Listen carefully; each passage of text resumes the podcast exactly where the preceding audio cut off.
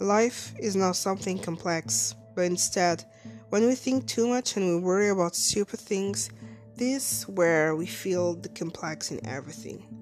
I was this kind of person who always worries and afraid of judgments of people. It depends on what situation and fact that makes me feel like that. I was a shy girl who never knew how to speak in front of the public. A girl who never understands why she is afraid of realizing her dreams. I was rejected by all friends at school because I was ugly with a lot of acne on my face, because I was fat and I dressed as an old fashioner, because I was stupid in mathematics, and the reason why they rejected me the most, it was because I didn't know how to defend myself. I was the victim of physical and moral harassment. Mom always defends me instead of defending myself.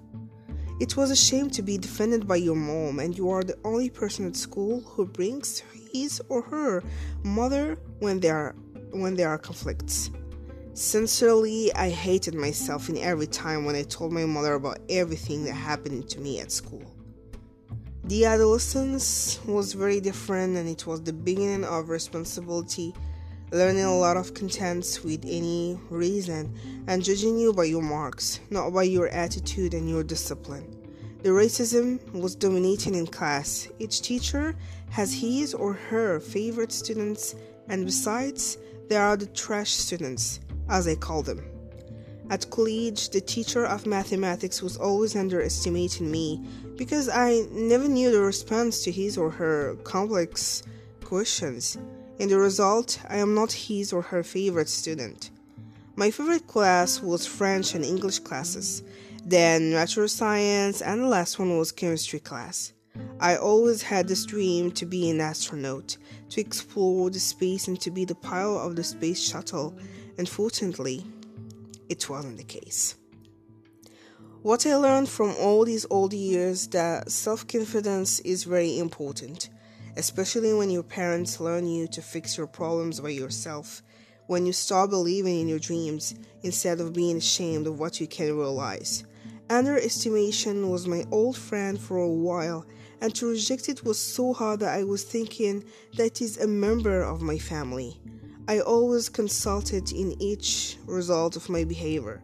To be cured of all these diseases weren't easy, and I'm still healing myself until now. Having a sister was a taboo. I was always begging my mother to give birth to a sister. I was unique at home, even if I have a stepbrother. The truth was that we never would like as brothers and sisters.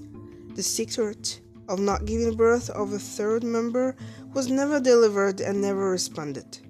After many years, I was thankful and I started to enjoy my loneliness and living in peace with myself. It became so normal that I felt I am blessed to not have any siblings at home. You're very lucky if you are the unique person in your family. Cheers to you. Disputes and fights were part of my journey at high school when you think that you are defending yourself, but in fact, you're still talking as a foreigner who never knew how to speak.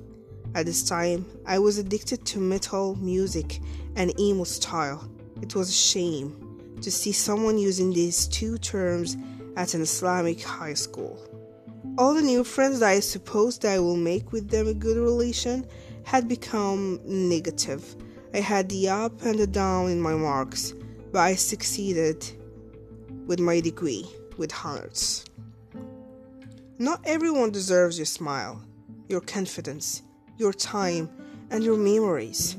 Not everyone deserves your attention, your affection, your love. Not everyone deserves your cries, your thoughts, and especially to be a part of your life. If you have something in your mind, just do it. Don't wait for someone for the time. Just make it.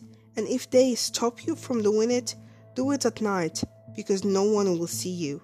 The night is the best friend of all the people who still defend themselves by their works. Sincerely, I belong to them.